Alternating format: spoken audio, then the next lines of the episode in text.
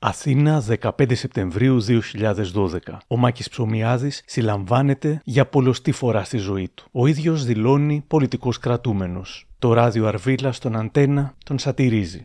Η Χούντα επέστρεψε. Τα τάγκς θα ξαναβγούν στους δρόμους. Άρχισαν οι πολιτικές διώξεις αθώων πολιτών από την κυβέρνηση. Είμαι πολιτικός κρατούμενος της κυβέρνησης, διότι δεν έχω καμιά σχέση με τα στημένα. Δεν έβρισκαν τρόπο για να φημώσουν αυτό το κόσμημα αυτόν τον Άγιο άνθρωπο, αυτό το κατάλευκο περιστέρι της κοινωνίας μας. Όλοι στη μεγάλη συναυλία στα προπήλαια με κεντρικό σύνθημα Λευτεριά στο πολιτικό κρατούμενο Μάκη Ψωμιάδη. Τραγουδούν Μαρία Βαραντούρη. Βόηθα Παναγιά για λευτεριά στο φουκαρά το Μάκη. Διονύσης Σαββόπουλος. Έβγα έξω έχεις μπερδέψει όλους τους εισαγγελείς Σε τσακώνει ο ένας και σ' αφήνει ο άλλος Και ο Μίκης Θεοδωράκης. Το ψωμιάδι μην το κλαις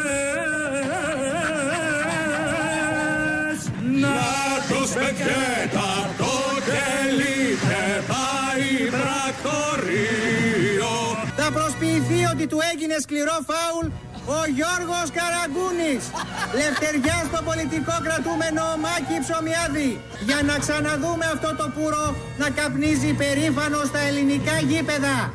Αυτό το ηχητικό ντοκιμαντέρ δεν φτιάχτηκε για να ξεσκεπάσει τον Μάκη Ψωμιάδη, αλλά ούτε και κανέναν άλλον, είτε βρισκόταν χαμηλότερα ή ψηλότερα από αυτόν. Ό,τι θα αναφερθεί για τον Ψωμιάδη έχει ήδη δημοσιευτεί. Ο σκοπός μου είναι να αφηγηθώ σε δύο μέρη και με τη σωστή σειρά όσα ξέρουμε για αυτόν τον εξωφρενικά μοναδικό χαρακτήρα. Αυτή είναι η σκληρή αλήθεια για τον Μάκη Ψωμιάδη και αυτό το επεισόδιο έχει τίτλο «Η Αρχή».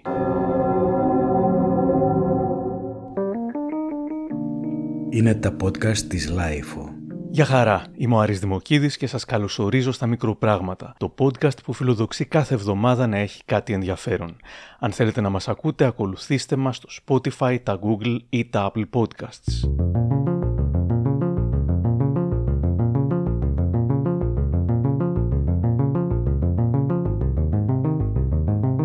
Το πρώτο πράγμα που διαβάζω για αυτόν είναι πως ο Ψωμιάδης ήταν κάτι λέει σαν διπολικός, ένα μωρό στο σώμα ενός μαφιόζου. Οι παιδικές ποιότητες του χαρακτήρα του αναφέρονται συχνά. Κάποιες από αυτές, την επιμονή, την ανυπομονησία, την ευθύτητα, θα τις κρατούσε σίγουρα μεγαλώνοντας. Γεννήθηκε στην Καβάλα το 1948.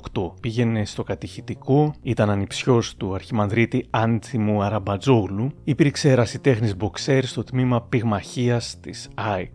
Όμως η πρώτη φορά που θα αναφερθεί το όνομά του δημοσίως είναι το 1975 στο ιστορικό πλέον επεισόδιο του κουτιού της Πανδώρας του Κώστα Βαξεβάνη στη ΝΕΤ, ένα επεισόδιο εξαιρετικά δυνατό και διαφωτιστικό που παίχτηκε το καλοκαίρι του 2011, θα μαθαίναμε. Στις 26 Αυγούστου 1975, στη δίκη των βασανιστών του ΕΑΤΕΣΑ, ένας από αυτούς που υπηρέτησαν στα κολαστήρια του Ιωαννίδη κάνει μια συγκλονιστική αποκάλυψη. Ανάμεσα στους βασανιστές υπήρχε και ένας θρασοφόρος. Έκρυβε το κλόμπ κάτω από τα ράσα και χτυπούσε όποιον έμπαινε στα κρατητήρια της ΕΣΑ. Ο ίδιος καλόγερος έδρασε τη νύχτα του Πολυτεχνείου ως ελεύθερος σκοπευτής της Ιωαννιδικής Χούντας. Πυροβολούσε με ένα όπλο μη ένα τους συγκεντρωμένους φοιτητές. Ο μάρτυρας στη δίκη Ιωάννης Κοντός καταθέτει πως ο ρασοφόρος βασανιστής ονομαζόταν Πολύκαρπος Ψυχογειό. Το δικαστήριο απευθύνεται στον κατηγορούμενο Μιχάλη Πέτρου, αρχιβασανιστή του ΕΑΤΕΣΑ, για να επιβεβαιώσει όσα ακούστηκαν. Ο Πέτρου καταθέτει. Δεν ήταν παπάς αλλά ψευτοπαπάς. Γιος ιερέα. Χρησιμοποιούσε τα ράσα του πατέρα του για να μεταφιέζεται. Ξέρω ακριβώς το όνομα, τη διεύθυνση και το τηλέφωνό του. Λίγο αργότερα ο Πέτρου αποκαλύπτει το πραγματικό όνομα του βασανιστή Ρασοφόρου. Ονομάζεται Χρυσόστομος Ψωμιάδης. Είναι γιος του ιερέα της Νέας Φιλαδέλφιας και η καταγωγή του είναι από την Καβάλα. Ο βασανιστής Μιχάλης Πέτρου που αναφέρθηκε να δίνει το όνομα του Ψωμιάδη ακούγεται εδώ σε ένα ντοκουμέντο του Αθηναϊκού Πρακτορείου να μιλάει τότε με την καθηγήτρια ψυχολογίας Μίκα Χαρίτου Φατούρου. Η οικογένειά σου, οι φίλοι σου ξέρανε καθόλου τι έκανες εσύ; Όχι. Μέσα στο Κανένας δεν ήξερε τίποτα, ούτε και η οικογένεια μου φυσικά. Αυτό το έμαθαν ε, μετά ένα αλφα διάστημα που ήμουν στο Ιάτισα. Ο Διονύσης Μαυρογέννης, θύμα βασανισμού, θυμάται την πρώτη νύχτα βασανιστήριων. είδα να κατεβαίνει ένας παπάς με ένα ράσο. Ήταν ένας ψηλός, ε, κάτι χαρακτηριστικά άγρια σε στήλε Ρασπουτίν και είχε και ένα κλόπ στο χέρι και άρχισε να φωνάζει καλός τους ευλογημένους μου. Και να ορίεται. Πέσανε μερικά χτυπήματα, το, αυτό όμως ήταν ένα φοβερό σοκ εκείνη την ώρα μέσα σε όλα τα άλλα. Να βλέπεις ένα ψηλό αδύνατο νέος άντρας με μια γαμψή μύτη. Ένα... Είχε το στυλ του Ρασπουτίν. Αυτόν τον ξαναείδα άλλη μια φορά, μία ή δύο φορές σε κάποιες ανακρίσεις που μας έκανε ο Χατζησής. Με το Ράσο πάντα και με τον Κλόπ. Μας έβαζαν να προσευχόμαστε μπροστά στην ε, εικόνα του Παπαδόπουλου για να γίνουμε καλά Ελληνόπουλα. Και ο παπάς ήταν πίσω με το... και άλλοι εσατζίδες βέβαια, με τα κλόπ στο χέρι. Ο ιερέας δικαιολογεί το παιδί του στις εφημερίδες και λέει πως ο βασανιστής ήταν κάποιος ξάδελφος του Μάκη, ονόματι Πολύκαρπος. Πάντως, κάποια θύματα θυμούνται το όνομα Μάκης, όπως ο Ιπποκράτης Σαβούρας. Ένα ρασοφόρο τον έβλεπα από το κλουβί μου, μηχανσιγωνιά χτισμένο. Άκουγα τακτικά το όνομα, γιατί όλοι στην ΕΣΑ είχαν το ίδιο επώνυμο. Ξέρετε πώς. Έλα εδώ ρε, ρε Μάκη μαλάκα, ρε Νίκο μαλάκα, όλοι. Αυτή ήταν η γλώσσα τους. Άκουγα τα ρε, μα, μα, ρε Μάκη, το άκουγα το Και έβλεπα το Μάκη πάντως το άκουγα τακτικά και να μπαινοβγαίνει αυτός ο Μάκης Υπάρχει πάντως μπέρδεμα με τον Πολύκαρπο Ψωμιάδη, καθώς ήταν υπαρκτό πρόσωπο. Στις εφημερίδες της εποχής γράφεται πως ο Ψωμιάδης, όποιος και από τους δύο αν ήταν, ήταν δεξί χέρι του Αρχιεπισκόπου της Χούντας και μάλιστα τον είχε συνοδεύσει στην ορκομοσία του δικτάτορα Παπαδόπουλου. Κατά τη διάρκεια της Χούντας, διαβάζω σε άρθρο στη LiFO, ο Μάκης έκανε και ταξίδια. Στην Ιταλία επεκτείνει τις δραστηριότητές του στην παράνομη εξαγωγή συναλλάγματος και στην Ελβετία γνωρίζεται με κυκλώματα που τον ενδιέφεραν. Μετά την πτώση της Χούντας, παρακολουθεί τη δίκη των πραξικοπηματιών, ως φαν τους τους υπερασπίζεται, αλλά και την δίκη των μετέπειτα συνομωτών. Συνεχίζει την αφήγηση από την ΝΕΤ ο Κώστας Βαξεβάνης. Ο Μάκης Ψωμιάδη εντοπίζεται και στη δίκη των βασανιστών, όπου δηλώνει συμπαραστάτη του κατηγορούμενου Χουντικού Θανόπουλου. Πήγα στο στρατοδικείο για να συμπαρασταθώ στον Θανόπουλο, που ήταν καλύτερος από αδελφός μου. Δηλώνει ο Μάκης Ψωμιάδη. Η οικογένεια του Ψωμιάδη εμφανίζεται να ανήκει στον κύκλο του βασανιστής Σπανού και να έχει σχέση με τον Ιωαννίδη μέσω του Αρχιμανδρίτη Άνθιμου Αραμπατζόγλου, γνωστού Ιωαννιδικού και θείου του Μάκη Ψωμιάδη. Ο Μάκης Ψωμιάδη αποδίδει τις επισκέψεις στο ΕΑΤ-ΕΣΑ στο γιορτασμό του Πάσχα για χάρη του Οβελία. Οι εφημερίδες της εποχής τον αποκαλούν τραμπούκο, χουντικό, παιδοβούβαλο που τρομοκρατεί και χτυπά μάρτυρες κατηγορίας της Χούντας. Ο δημοσιογράφος Άρης Κιαδόπουλος όμως την εποχή εκείνη έκανε την έρευνα για να εντοπίσει τον ρασοφόρο βασανιστή. Η επαφή του με τον πατέρα του Μάκη Ψωμιάδη ήταν ένα είδος παραδοχής από τη μεριά του. Κάποια στιγμή έφτασα στη Νέα Φιλαδέλφια, σε ένα σπίτι όπου συνάντησα έναν γέροντα, ιερέα, σεβάσμιο άνθρωπο και βασανισμένο άνθρωπο, μπορώ να πω. Με συγκίνησε περισσότερο το δράμα του πατέρα. Δεν ξέρω, μου έβγαλε την αγωνία για το παιδί του. Κάποια στιγμή μου είπε, παιδάκι μου, αφήστε το παιδί μου ήσυχο. Λέω, πείτε μου απλά που βρίσκεται να ξέρω εγώ. Και... Μου λέει, βρίσκεται κάπου στο Άγιο Όρος. Προφανώς ε, είχε βρει εκεί καταφύγιο ο Μάκης. Και με την έννοια αυτή πιστεύω ότι ο Μάκης πάντα έχει έναν τρόπο να βρίσκει καταφύγιο, διότι άνθρωποι σαν τον Μάκη δεν νομίζω ότι είναι οι πραγματικοί πρωταγωνιστές μιας αθέατης πλευράς. Ε, πιστεύω ότι είναι η λαγή. Πάντα πίσω είχαν ένα προστάτη πολιτικό. Αργότερα θα λεγόταν πως ο Ψωμιάδης είχε πάντα καλές σχέσεις με κάποιους στην αστυνομία που κατά σύμπτωση δυσκολευόταν να τον εντοπίσει όποτε τον αναζητούσαν οι αρχές. Ω Παπαδοπέδη πίστευε πολύ στον Θεό και άνθρωποι που τον έχουν γνωρίσει λένε πως είχε βαθύτατη αίσθηση της ηθικής, όμως είχε ένα δικό του ορισμό για την ηθική, την οποία θεωρούσε λέξη καραμέλα. Θα έλεγε στην Ανάπαλετσάκη ε, ηθικό, δηλαδή εννοείς αυτό το την καραμέλα που, που, παίζεται αυτή τη στιγμή περί είναι, ηθικής και τέτοια. Ναι. Τι είναι ηθικό, τι είναι ηθική, ε, αν υπάρχουν κανόνες, υπάρχουν... Να μου πιστεύω ότι η ηθική του καθενός είναι πώς αισθάνεται. Mm-hmm. Και εγώ και αυτό το οποίο εδώ κάνω αισθάνομαι πολύ καλά. Αυτή πιστεύω ότι είναι η ηθική μου. Μάλιστα. Πιστεύετε στο Θεό; Πολύ.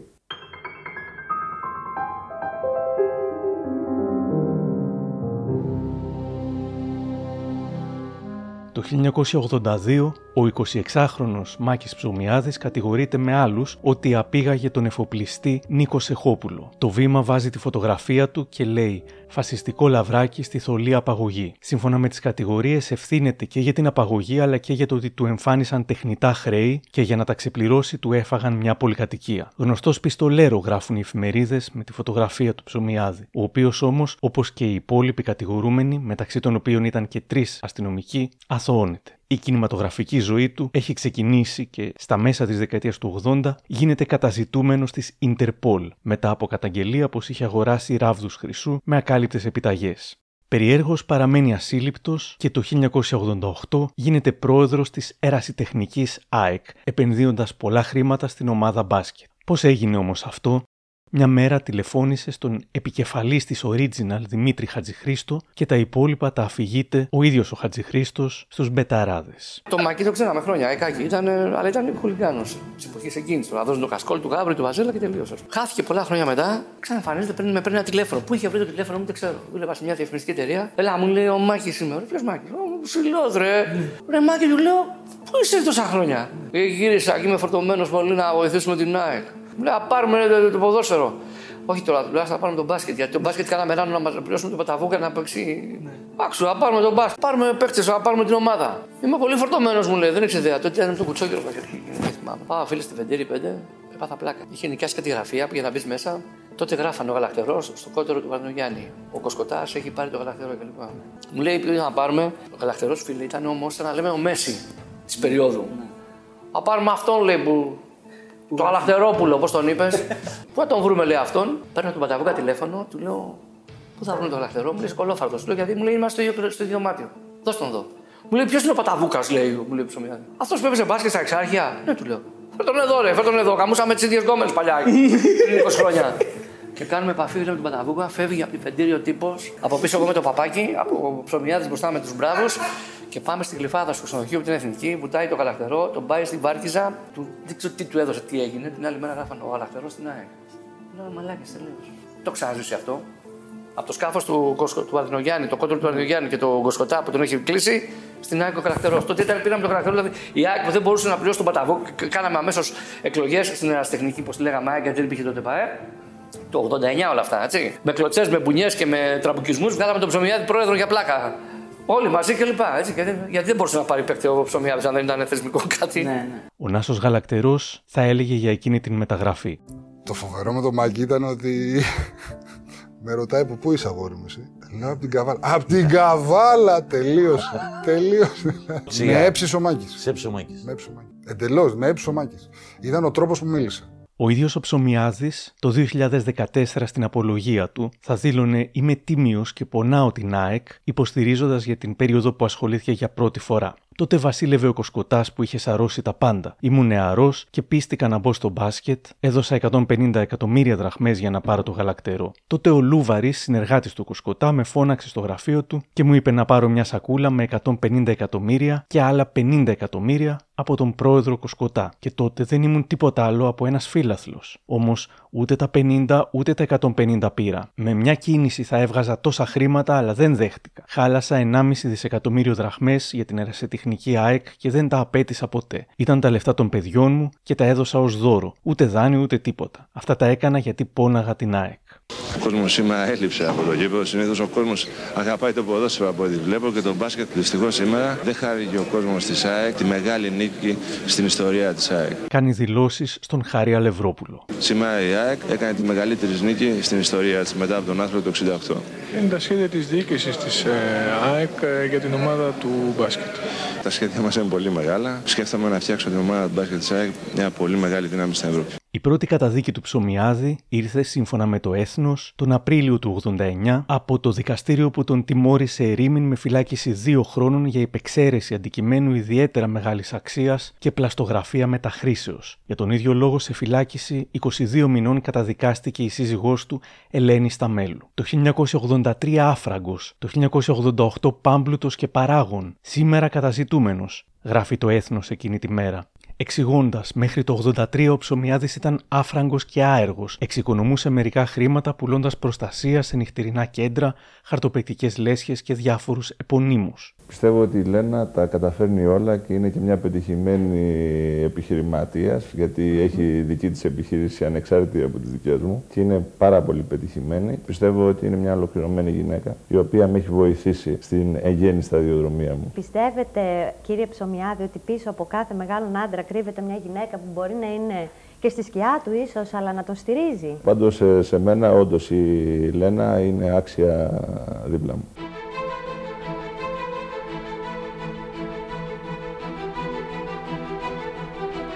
1989 ήταν μια δύσκολη χρονιά για τον Μάκη Ψωμιάδη. Σφαίρες για τον πρόεδρο της ΑΕΚ γράφουν οι εφημερίδες, καθώς ο κύριος Ψωμιάδης κατευθυνόταν προς το ιδιόκτητο κέντρο διασκέδασης Έγλη του Ζαπίου, δέχτηκε πυροβολισμούς και μαχαιριές από έναν άνθρωπο της νύχτας, τον λεγόμενο Ολλανδό, ο οποίος τον μαχαίρωσε στα μετόπισθεν του σώματός του, όπως γράφει σε μνότυφα η απογευματινή. Ο Ψωμιάδης οδηγείται στο Απολώνιο Θεραπευτήριο. Εν τω μεταξύ, κρεμεί ένταλμα σύλληψης εις βάρος του για την υπόθεση της λαθρέας εισαγωγής συσκευών βίντεο από τη Βρετανία με πλαστά έγγραφα. Στο θεραπευτήριο, ο γιατρός του αφαιρεί τη σφαίρα και μετά από συνεννόηση μαζί του, αντί να τη δώσει στην αστυνομία ώστε να βρουν από ποιο όπλο πυροβολήθηκε, τη δίνει στη γυναίκα του Μάκη Ψωμιάδη. Όταν η αστυνομία παίρνει χαμπάρι τι συμβαίνει, οι αστυνομικοί πηγαίνουν να τον συλλάβουν. Κάποιος όμως τον ειδοποιεί και αυτός δραπετεύει από το θεραπευτήριο και γλιτώνει. Το σκάσε ο ψωμιάδη λίγο πριν πάει η αστυνομία να τον συλλάβει. Διαβάζουμε στην ελευθεροτυπία και στη διπλανή σελίδα σε δίκη γούναρης κοσκοτάς μπαλής.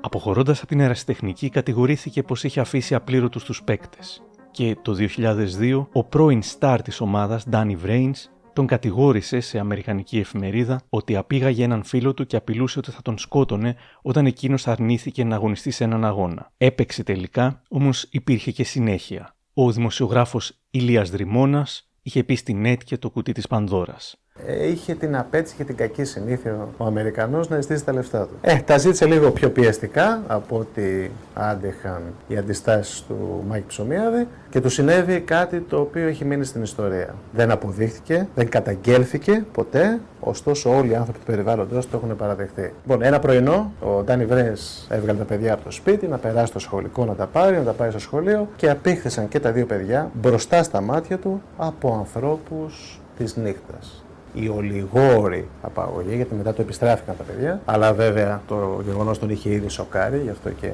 εγκατέλειψε και τα λεπτά και την ΑΕΚ. Οι αρχές δεν ερεύνησαν την υπόθεση, καθώς ο Βρέινς δεν έκανε καταγγελία. Μετά την απόδρασή του από το θεραπευτήριο, ο Μάκης Ψωμιάδης θα κρατήσει χαμηλό προφίλ για τα επόμενα χρόνια. Είμαστε στη δεκαετία του 90 που το χρήμα ρέει άφθονο, το ίδιο και η ράβδη χρυσού. Υπάρχουν δικογραφίες εις βάρος του και καινούριες μηνύσεις εναντίον του, αλλά αυτό δεν τον εμποδίζει να ανοίξει πετυχημένα νυχτερινά μαγαζιά. Συνεργάζεται με πολλούς τραγουδιστές, μεταξύ των οποίων ήταν και ο Τόλης Βοσκόπουλος. Εκείνη περίπου την εποχή, η Νανά Παλετσάκη ρωτά τη γυναίκα του αν τον βλέπει αρκετά. Δεν λείπει ούτε για να διασκεδάσει, ούτε γιατί είναι δουλειά του. Mm-hmm. Του απορροφά πάρα πολλές ώρες. Αλλά πάντα όμως παρόλα αυτά βρίσκει χρόνο και για τα παιδιά του και για μένα, γενικώς για την οικογένειά του, πάντα βρίσκει χρόνο. Αν δεν δω τα παιδιά επί καθημερινής βάσεως, δεν γίνεται. Είναι η αδυναμία μου τα παιδιά. Έτσι είναι Σταύρο και Χριστίνα μου. Έτσι είναι, βλέπετε τον μπαμπά και τη μαμά. Τι ώρες τους βλέπετε, Η μαμά μου έρθει από το, από το σχολείο mm έτσι τον μπαμπά μετά από μια-δυο ώρες. Μάλιστα. Μετά αφού τελειώσουν τα μαθήματά μας. Είστε ευχαριστημένοι δηλαδή με το χρόνο που αφιερώνουν σε εσάς οι γονείς σας; Ναι. ναι. Φαίνεται αυτό, νομίζω ότι με έχετε πείσει εντελώς. Ήταν στα μέσα των 90s που ερευνητές της Ειδικής Υπηρεσίας Τελωνιακών Ερευνών μαθαίνουν ότι η γκρουπ ανθρώπων του Ψωμιάδη κάνει λαθρεμπόριο χρυσού. Ο Γιώργος Γιώνη, αστυνομικός συντάκτης, μιλώντας στην ΕΤ. Κάποιες ε, κυρίες, οι οποίες ε, φορούσαν ε, τζάκετ με ειδικές θήκες, φοράγαν την πλάκα του σου η καθεμία και του περνάγανε μέσα χωρίς να περάσουν από τελωνιακούς ε, ελέγχους με τεράστια διαφυγόντα κέρδη για το ελληνικό δημόσιο. Δεν ξέρω κατά πόσο καταφέραν να στριμώξουν τον Ψωμιάδη εκεί. Υπάρχει κατηγορία σε βάρος του, υπήρξε τότε κατηγορία, δεν ξέρουμε το αποτέλεσμα. Λέγανε μάλιστα ότι είχε και κάποιο συνεργό από τις τελωνιακές αρχές στο αεροδρόμιο. Οι αρχές κάνουν έφοδο στο διαμέρισμα του Μάκη Ψωμιάδη στη Γαλογρέζα, αλλά αντί για χρυσό βρίσκουν λαθρέα δέρματα αλεπούς. Ο Μάκης, αφού σχηματίζεται δικογραφία, πληρώνει πρόστιμο και απελευθερώνεται. Πρώτα όμως δείχνει ελβετικό διαβατήριο.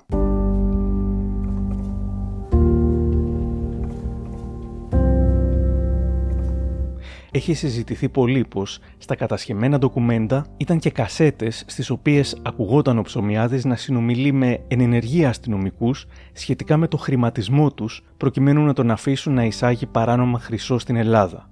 Επίσης, ακούγεται να βασανίζει πρώην συνέτερό του στο λαθρεμπόριο χρυσού και το ανατριχιαστικό ντοκουμέντο που φέρεται να το ηχογράφησε ο ίδιος ο βασανιστής το έπαιξε η ΝΕΤ στο ντοκιμαντέρ του κυρίου Βαξεβάνη. Αυτό το κιλό αγάπη μου, που έχεις κάνει παραμύθι εσύ με το βά. Θα το πεθάνω αυτό βά. Θα μου πείτε εσείς, βρε, δεν Ακούγεται ένα λέκτο στον άλλον, θα τον πεθάνω τον βάς και στον βασανιζόμενο, με έβγαλες έξω από την αγορά, θα βρεις το θάνατο της Αλεπούς. Πιο μετά του λέει: Εγώ έχω χάσει εκατομμύρια από αυτή τη δουλειά. Έχω να πουλήσω 15 μέρες κιλό και κάθομαι εδώ τώρα χωρίς να πουλάω ούτε μισό κιλό. Εγώ μόνος μου θα σε δικάσω. Στο τέλος, λέει στα πρωτοπαλή καρά του να τον γδίσουν και να. Δεν θα το παίξουμε ολόκληρο γιατί είναι εξαιρετικά σκληρό. Ακούτε ένα πολύ μικρό απόσπασμα από τα βασανιστήρια, φανταστείτε το επί πολύ περισσότερη ώρα και ακόμα πιο εφιαλτικό.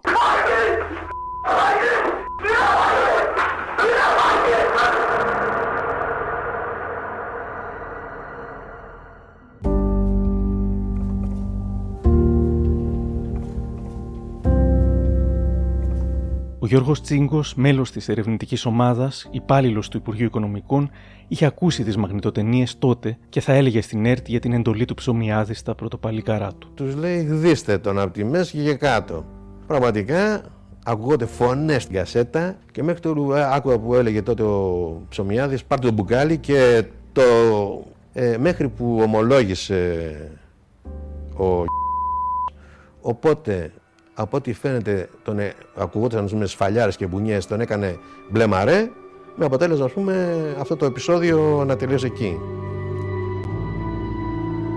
Οι μαγνητοτενίες ποτέ δεν αξιοποιήθηκαν ούτε εκείνες του βασανισμού ούτε των συνομιλιών με τους αστυνομικούς για το λαθρεμπόριο χρυσού. Ο ανακριτής, ένας εξαίρετος ανακριτής, ένας εξαίρετος δικαστής, μάζεψε μια τέτοια πολύ δύσκολη υπόθεση με τόσους, μπορώ και να τους χαρακτηρίσω και επικίνδυνους υπόδικους. Αφού σχημάτισε την ε, όλη δικογραφία, παρέψε το υπόθεση στο ακροατήριο. Εκεί λοιπόν ήταν, ε, είχε παραπευθεί και ο Ψωμιάδης. Ε, η πρώτη ημέρα της δίκης ανεβλήθη η δίκη γιατί ήταν άρρωστος.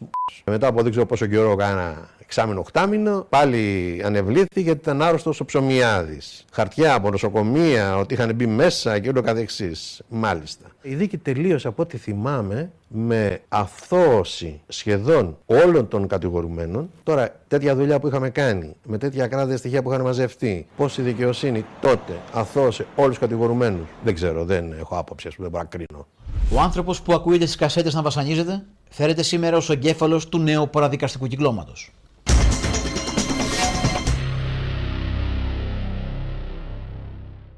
Κατ' από το βίντεο του κυρίου Βαξεβάνη και παρά το περιεχόμενό του, υπάρχουν πολλά εκθιαστικά σχόλια για τον Μάκαρο. Μεγάλος Μάκαρος και παιδιά δεν ξέρω τι λέτε, εγώ τον βρίσκω μεγάλο μάγκα. Στην τελική κάνει χαβαλέ με όλους και καταφέρνει και εκθέτει το κράτος μας. Και κάτω τα χέρια από τον Μάκαρο.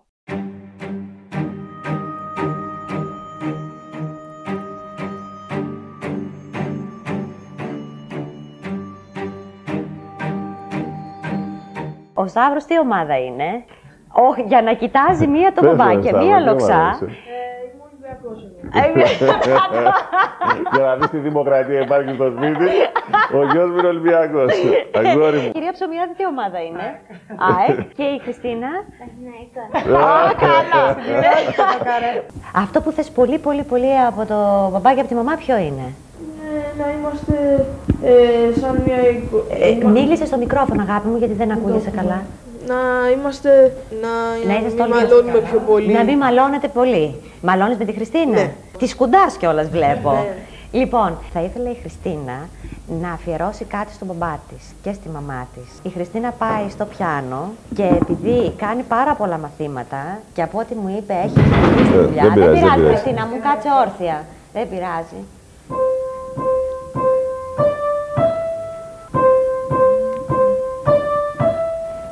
Μπράβο, Χριστίνα. Μπράβο, Την κορίτσι άλλη μου, μπράβο. και η Χριστίνα. Μπράβο, κορίτσι μου. Μπράβο. Μπράβο. Χριστίνα μου, τι θες να γίνεις όταν μεγαλώσεις; Κανονικά θέλω να γίνω γιατρός. Κανονικά και μη κανονικά. Τι; και όχι κανονικά. Ε, γιατρός. Γιατρός. Η Νανά Παλετσάκη θα ρωτούσε τότε τον ε, Ψωμιάδη τι ονειρεύεται για τα παιδιά του. Ένα πολύ καλό αύριο και να μην συναντήσουν ε, τις δυσκολίες που συνάντησα εγώ για να φτάσω εδώ που είμαι. Όμως τα παιδιά του θα είχαν και τις δικές τους περιπέτειες. Flash forward στο 2012 διαβάζουμε στο Sport FM στον ανακριτή Σταύρος και Χριστίνα Ψωμιάδη. Μετά από εντάλματα που εξέδωσε η ανακρίτρια καθώς δεν εμφανίστηκαν όταν τους κάλεσε. Η υπόθεση αφορά διώξεις που άσκησε η εισαγγελέας Πόπη Παπανδρέου για ξέπλυμα βρώμικου χρήματος και φοροδιαφυγή. Όμως, flash forward άλλα 10 χρόνια μετά και τα δύο παιδιά Ψωμιάδη αθωώνονται από τις κατηγορίες. Θα φτάσουμε και εκεί πίσω στο 1995. Είστε συλλέκτες έργων τέχνης, ε, κυρία και κύριε Ψωμιάδη. Είναι καταπληκτικοί οι πίνακες που έχετε σπίτι σας; Μ' αρέσουν όντως ε, τα παλιά. Είμαι λάτρης ε, των έργων τέχνης.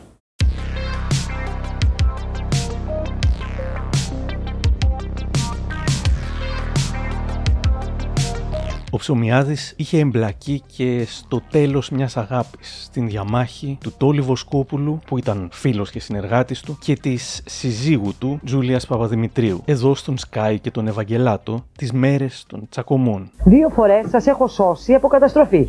Δεν είχατε να φάτε. Κύριε, μην γελάτε. Δεν είχα να ήσασταν φάω και- εγώ η- και η τα φάγατε σύζυγός όλα σας. εσείς. Αυτοί πήραν Κύριε όλα με τα Ψωμιάδη, μην τσουβάλια. χάνετε την ψυχραιμία Με τα σας. τσουβάλια Το τα τι πήρατε, έφαγα κυρία μου. εγώ, το τι Πού είναι τα έφαγα λεφτά; εγώ, ούτε από κλοπή ήτο, ούτε από τίποτα τέτοιο. Εσείς πέστε μου, από πού ζείτε και από πού ζούσατε μέχρι πριν λίγο καιρό. Μου είπατε εμένα θα με σώσεις. Πηγαίνατε και φιλούσατε τα χέρια του τόλι Εγώ και τα υπάρχουν φύλαγα. μάρτυρες που του λέγατε ότι, τον, σ- ότι σας έσωσε. Και όλοι οι Αγάπη μου, καλλιτέχνες, τα λεφτά τα όλοι, πήρες μετρητά αγόρι και μου, πήρες όλη την αγόρι μου εισπράξη γλυκό, και ξέρεις πόσα δεν λεφτά πλήρωσες πήρες. κανέναν Ξέρεις μέχρι την πόσα τελευταία λεφτά ημέρα. πήρες. Ήσουν εξαφανισμένος. Είστε Εγώ- πολύ αστείος κύριε Αστεία Ψωμιάδη. είσαι εσύ που νομίζεις ότι θα φας τα λεφτά του Βοσκόπουλου. Είστε ένας αστείος Αστεία εκδότης είσαι όπως εσύ που λέτε. Θα φας τα λεφτά του Βοσκόπουλου. Εκείνη η περίοδος περιγράφεται και στο επεισόδιό μας η σκληρή αλήθεια για τον Τόλι Βοσκόπουλο. Το 1995 ο Μάκης Ψωμιάδης γίνεται και εκδότης. Βγάζει την εφημερίδα «Το Όνομα» και ήταν μια κίνηση που σε κάποιους θύμισε τον Κοσκοτά. Ο ίδιος αυτοπαρουσιάζεται ως σωτήρας του λειτουργήματος της δημοσιογραφίας. Καταρχάς, ε, ύποπτη κίνηση εννοούν τα άτομα τα οποία κατά καιρούς έχω γράψει και έχω πει κάποιες αλήθειες οι οποίες τους θίγουν. Από την ημέρα που βγήκε αυτή η εφημερίδα, ε, τα λιμνάζοντα νερά του τύπου ή- ήρθαν σε τρικυμία. Διότι δεν την έβγαλα για άλλο λόγο. Την έβγαλα για να μάθει ο κόσμος την αλήθεια σε οποιαδήποτε κατεύθυνση είναι. Ε, θα σας πω όμως Λοιπόν. τώρα ότι, ε, αν Ε, επιτρέπετε δεν να τέλειωσα σας- για να, στο- να, να τελειώσω.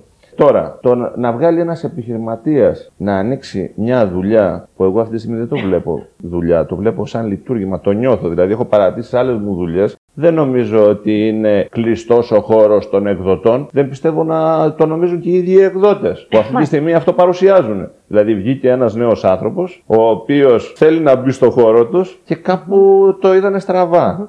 Ε, Πάντως. πιστεύω ότι ύποπτος είναι ο ρόλος αυτών που δεν θέλουν να, να μπει ένας νέος άνθρωπος στο χώρο τους. Αυτός είναι ο ύποπτος ο ρόλος. Όχι ο δικός μου, ο δικός τους. Πρώτος διευθυντής στην εφημερίδα Το Όνομα μπήκε από τον Ψωμιάδη ο Γιώργος, Γ- μπήκε από τον Ψωμιάδη ο διαβόητος Γιωργαλάς, που ο ιός της ελευθεροτυπίας τον είχε αποκαλέσει προπαγανδιστή της Χούντας. Τα προβλήματα για το όνομα ξεκίνησαν νωρίς όταν δημοσίευσε γυμνή φωτογραφία της Δήμητρας Λιάννη. Αν δεν κάνω λάθος, εκείνη που η κυρία Λιάννη φαίνονταν σαν να είχε τεράστιο χέρι τυραμόλα πιάνοντας μία άλλη γυμνή γυναίκα. Την ίδια περίοδο που η αυριανή του Κουρί κρεμούσε κάθε μέρα στα περίπτερα παρόμοιες φωτογραφίες. Ο Κουρί κρύφτηκε για να αποφύγει τη σύλληψη μετά από την ποινική δίωξη εναντίον του, αλλά ο Ψωμιάδης οδηγήθηκε στο αυτόφορο. Το δικαστήριο τον έκρινε ένοχο για την δημοσίευση της γυμνής φωτογραφίας, επιβάλλοντάς του ποινή φυλάκισης 16 μηνών εξαγοράση. Τώρα θα έλεγε πως το έκανε για να ξεσκεπάσει την αυριανή και τον Κουρί. Βάλαμε τη συγκεκριμένη φωτογραφία, όχι για να δείξουμε το συγκεκριμένο πρόσωπο, αλλά για να μάθει όλος ο ελληνικός λαός ότι αυτό το οποίο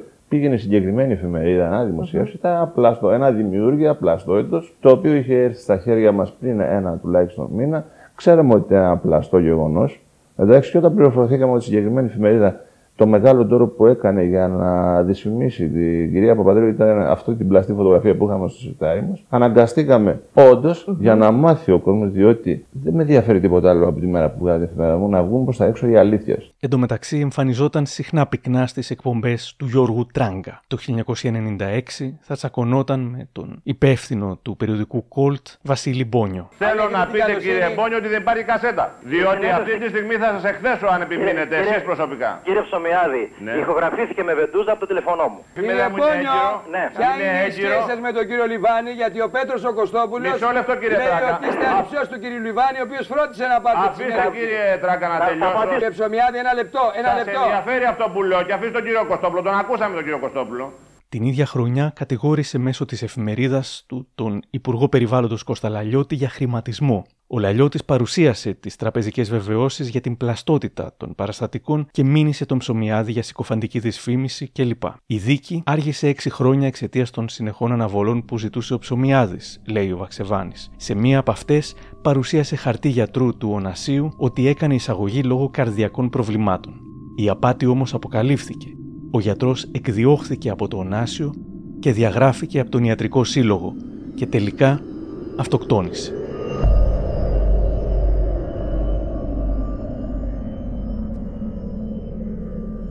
Μια άλλη φορά, οι δικηγόροι του φέρουν χαρτί ότι είναι στο νοσοκομείο σωτηρία με φυματίωση.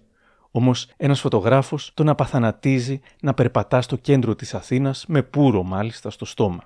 Πρωτοδίκω καταδικάστηκε σε 12ετή κάθριξη για πλαστογραφία κατά του δημοσίου και εξαετή φυλάκιση για συκοφαντική δυσφήμιση και ψευδή καταμήνυση. Στο εφετείο όμως, οι δικαστές αποφάσισαν πως δεν μπορούσε να στοιχειοθετηθεί κακουργηματική πλαστογραφία κατά του δημοσίου, αλλά πλημεληματική κατά του Λαλιώτη, η οποία είχε πια με τις συνεχείς αναβολές παραγραφεί. Και έτσι ο Ψωμιάδης απαλλάχθηκε. Κλείνοντας τη δεκαετία του 90, απέκτησε ένα πολυτελέστατο ξενοδοχείο στη Λίμνο, πήρε τον εθνικό για να προστατέψει ένα πρόεδρο πειραϊκή ομάδας που είχε προβλήματα με τους οπαδούς, ασχολήθηκε και με τον υπόδρομο. Έφτιαξε υποφορβείο που είχε μάλιστα μεγάλες επιτυχίες. Το 2000 βραβεύτηκε ως πολυνίκης, 108 νίκες είχαν τα άλογά του Ήταν μια πολύ καλή χρονιά. Πιστεύω το 2001 θα είναι πολύ καλύτερη χρονιά από το 2000. Ε, οι υποδρομίες ε, είναι ένα σπορ το οποίο πρέπει να το μάθουν οι Έλληνες. Δεν έχει διαφημιστεί όσο έπρεπε. Πιστεύω με το καινούριο υπόδρομο το 2003-2004 όλα θα είναι στην εντέλεια. Είχε και την περίφημη Υποventure ΑΕ, την οποία ο ίδιος πρόφερε Υποβεντούρη και μέσω αυτής θα έκανε μια μεγάλη δουλειά στις αρχές του νέου αιώνα.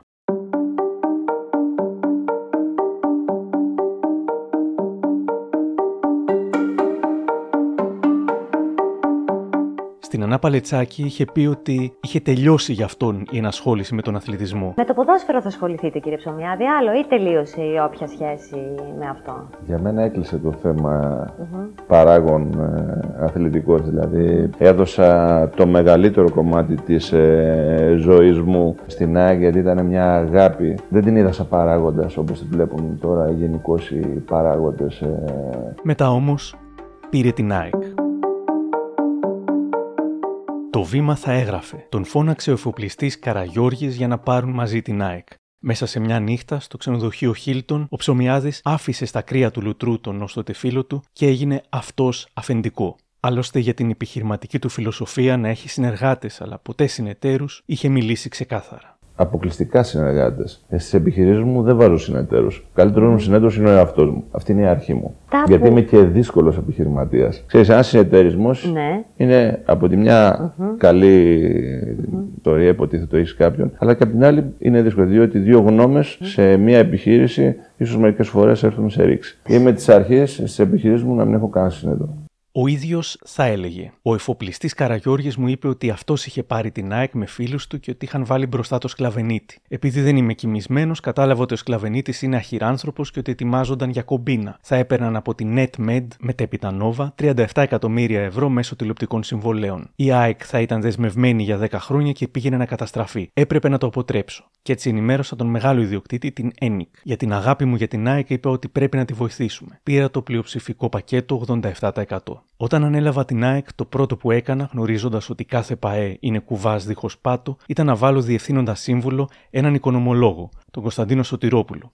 Επειδή δεν του είχα εμπιστοσύνη, έβαλα και τον ξάδελφό μου, Χαρίλα Οψομιάδη, για να μην φάω καμιά μαχαιριά. Τον έβαλα διευθύνοντα σύμβουλο και πρόεδρο τον Αντωνόπουλο, γιατί εγώ δεν μπορούσα. Υπήρχε ρήτρα για το ποινικό μητρό και εγώ είχα καταδίκη 12 ετών μετά από διαμάχη με τον Λαλιώτη, για την οποία αθωώθηκα, εννοεί απαλλάχθηκε λόγω παραγραφής. Αλλά δεν κρύφτηκα πουθενά. Παντού εμφανιζόμουν, ήμουν το αφεντικό. Ένα πρωί έχουμε προπόνηση και ξαφνικά σκάει με του Τρακομακεδόνες. Ο Ψωμιάδης μπαίνει μέσα και μας λέει ανέλαβα την ομάδα. Ε, ναι, δεν είχαμε τότε να πούμε site τέτοια. Δεν...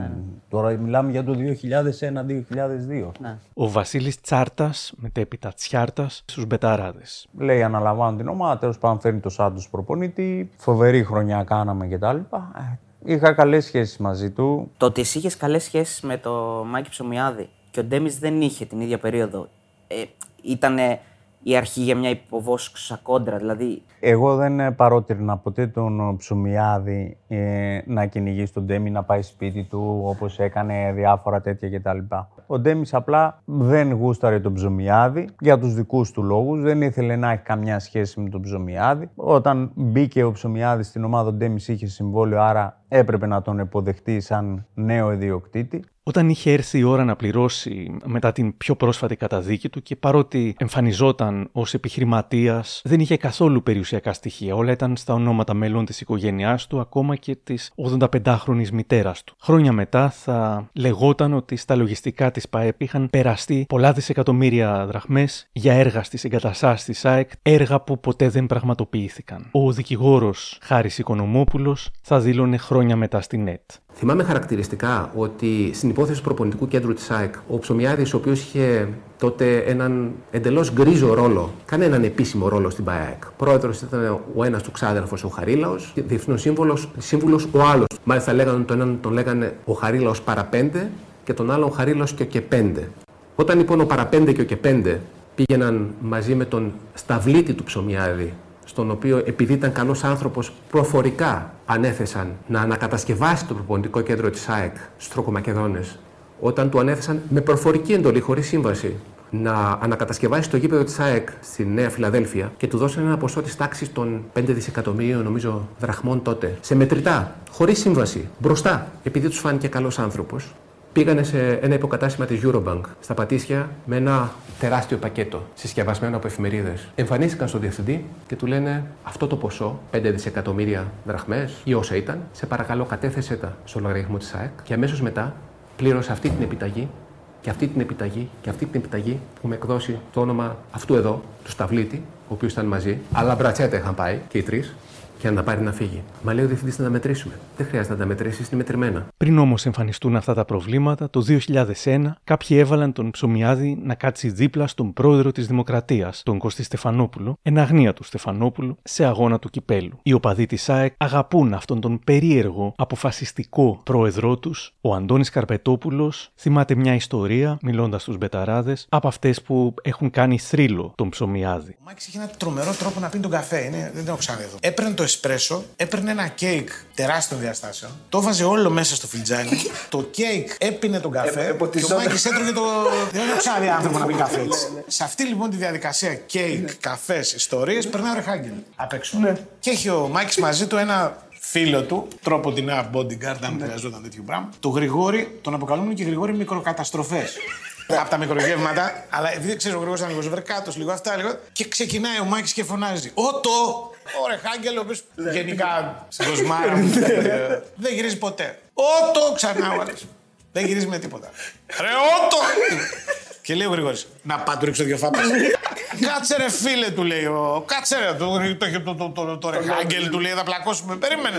Και η εφημερίδα Δικέφαλο τον βάζει σε πρωτοσέλιδο να υπέβει ένα άλογο και γράφει Κιτρινόμαυρε καβαλάρι, πίδα ό,τι βρεις μπροστά σου. Με βυζαντινή γραμματοσύρα αυτό, ένα έβριμα του Ζάστρο. Πίδα, Ολυμπιακό, Παναθηναϊκό, τα μιμιέσα τους, τσάτσους, ρουφιάνους, αλίτε προέδρους, λαμόγια, παράγκε, καλύβες και το μου της μάνας τους. Ο Ψωμιάδης φαινόταν να είναι μέσα σε όλα. Όταν προσπαθούσε να πείσει τον Κατσουράνη να έρθει στην ΑΕΚ, του έλεγε να μην ανησυχεί για την Παναχαϊκή, που παρότι φαινόταν ότι θα υποβιβαστεί, ήξερε αυτός ότι δεν πρόκειται να υποβιβαστεί. Και είχε δίκιο. Θυμάται ο Κατσουράνης στου Μπεταράδες. Με έπαιρνε ο Μάκης, του λέει: Κύριε Μάκη, θέλω να αφοσιωθώ στην ομάδα μου. Λέω: Παλεύουμε να, να σωθούμε. Δεν θα πάμε διακοπές να το σωθούμε. Πάσε μια συγκεντρωθώ. Με παίρνει δύο φορές την ημέρα τηλέφωνο. Μην αγχώνεσαι, μου λέει: Η Παναχαϊκή έχει σωθεί. Πώς έχει σωθεί, μας παίρνει εδώ μου λέω: Τότε.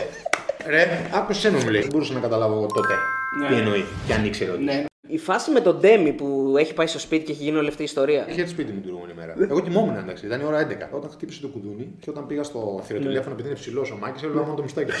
Του λέω, Έλα πρόεδρε, έλα μου λέει. Πάνω είσαι, αφού σου μιλάω πού να είμαι. Για βγαίνει στο μπαλκόνι, μου λέει εδώ. Του λέω, Πρόεδρε, μα τρελάνει. Βγαίνω στο μπαλκόνι.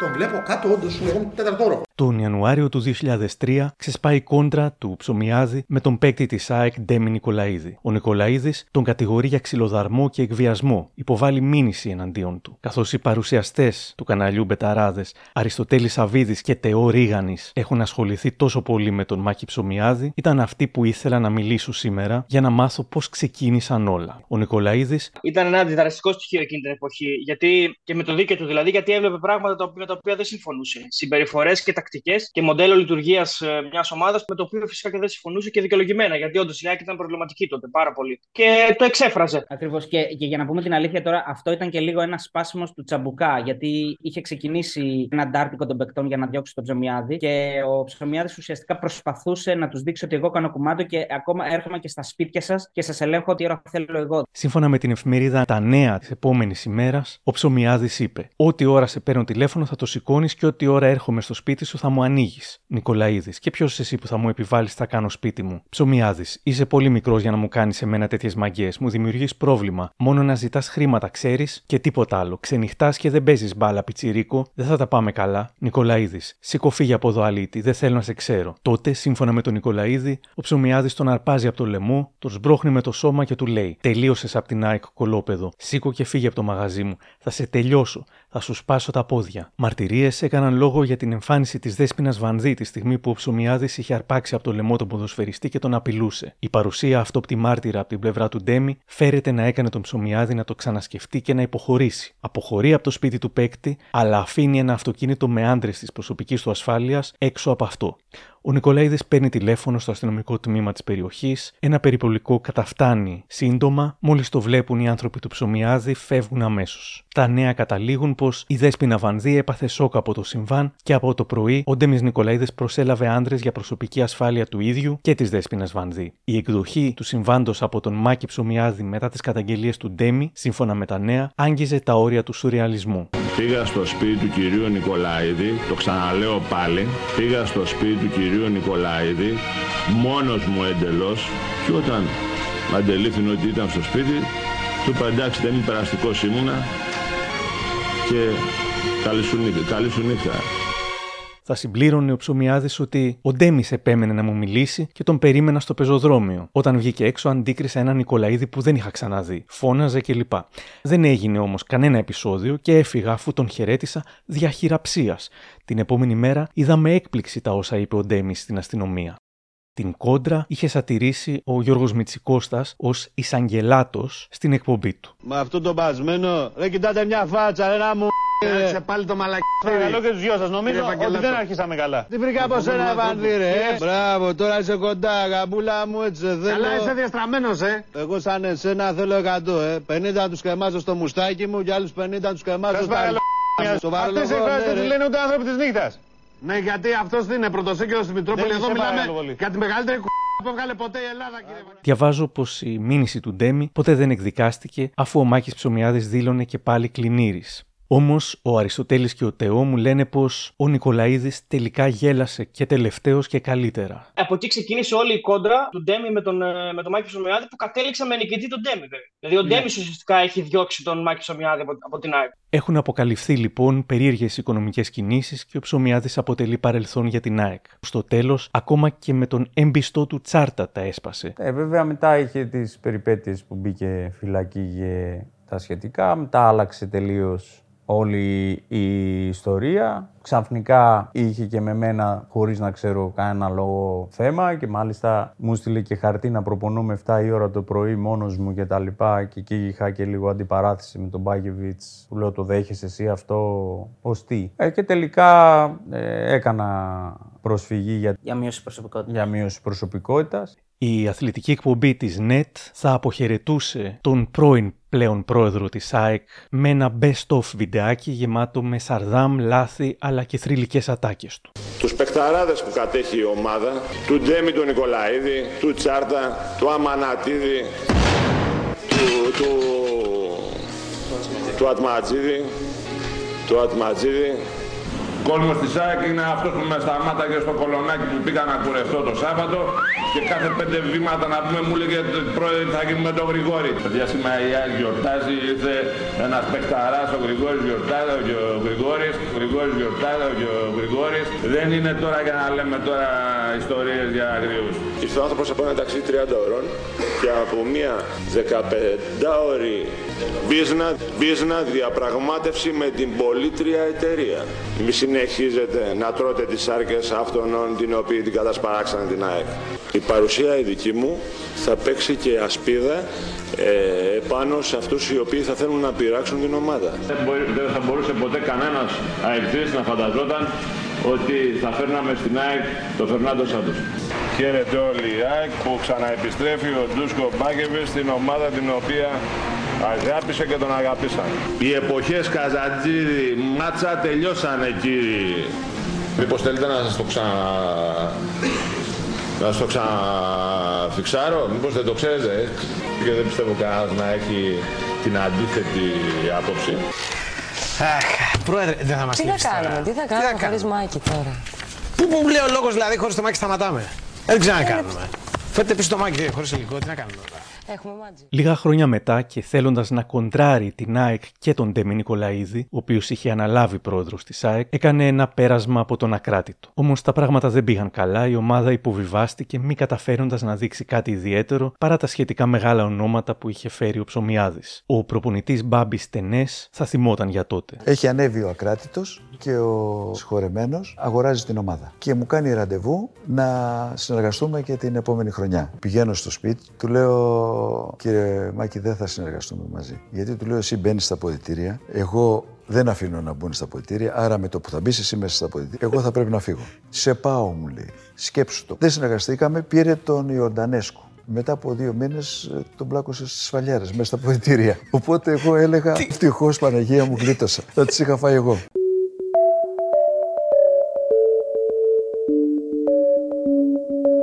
Το 2007 ο Ψωμιάδης πήγε στην Καβάλα. Καταγόταν από εκεί και είχε γεννηθεί εκεί. Αγάπησε την ομάδα και κατάφερε να την ανεβάσει στη Super League. Χάρη στη διορατικότητά του, διαβάζω στο βήμα, και στην εξαιρετική σχέση με τον άλλοτε παίκτη του Ηρακλή, Έντβιν Μουράτη, ο Ψωμιάδης παρουσίασε για δύο χρονιές εξαιρετικές ομάδες με επιλογές παικτών που ζήλεψαν ακόμα και οι μεγάλοι Τέος Σποκ.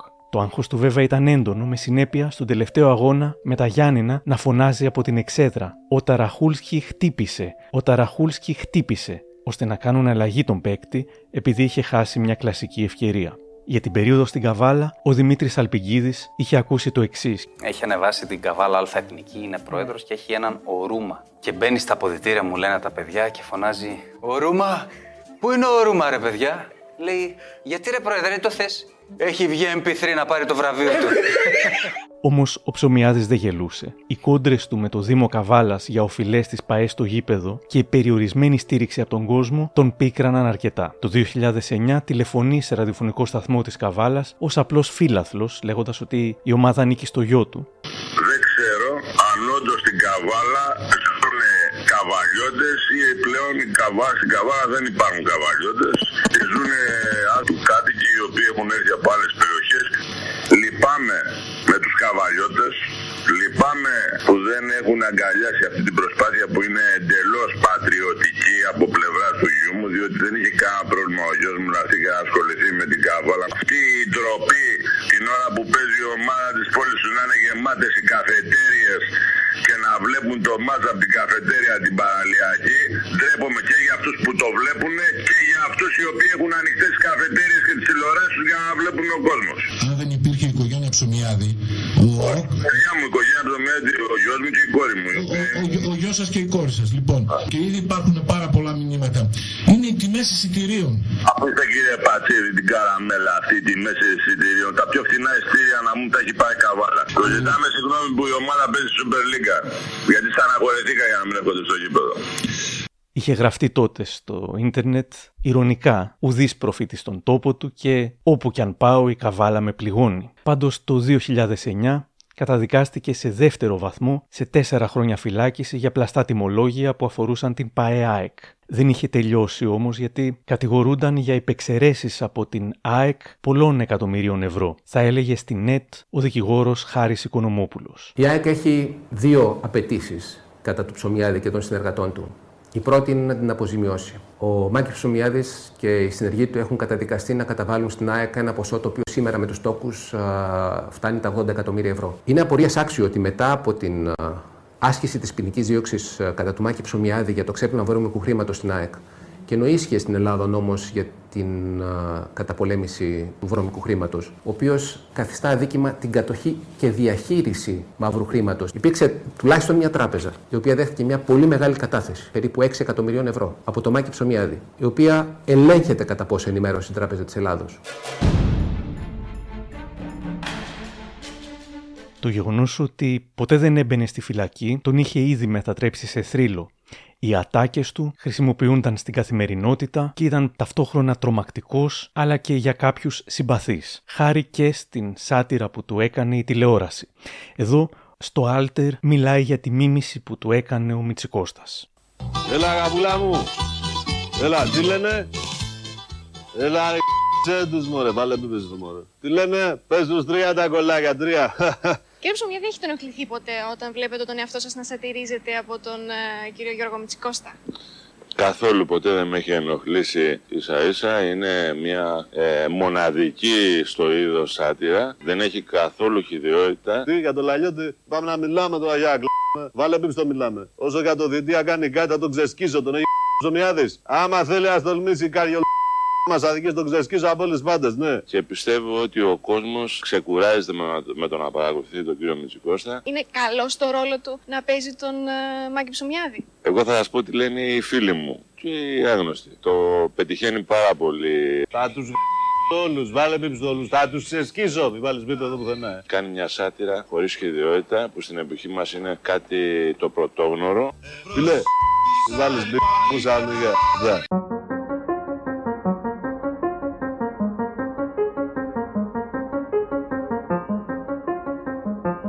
Από το 2009 και για δύο ολόκληρα χρόνια ο Ψωμιάδης κατάφερε να μην κατηγορηθεί για κανένα νέο κακούργημα μέχρι το καλοκαίρι του 2011. Τότε θα άλλαζαν όλα. Το σκάνδαλο των στημένων αγώνων ξεσπά, κασέτες με τον Ψωμιάδη να μιλά δίνονται στη δημοσιότητα, αυτός κατηγορείται, εξαφανίζεται και τότε, εκείνο το καλοκαίρι, αρχίζει η πραγματικά ενδιαφέρουσα κινηματογραφική ιστορία του Μάκη Ψωμιάδη.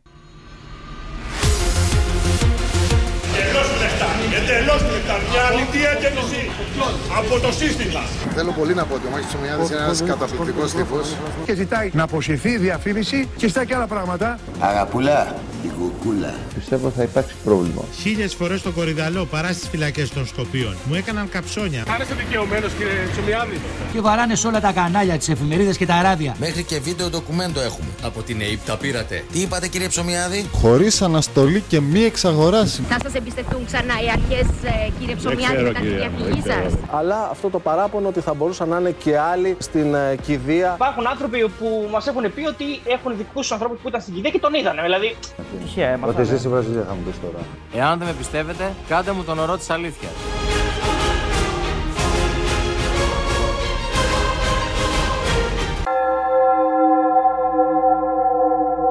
Αυτήν λοιπόν τη συναρπαστική ιστορία που ξεκινά από το καλοκαίρι του 2011 και τελειώνει στο σήμερα θα την παρουσιάσουμε στο δεύτερο και τελευταίο επεισόδιο της σκληρής αλήθειας για το Μάκη Ψωμιάδη που λέγεται «Τέλος».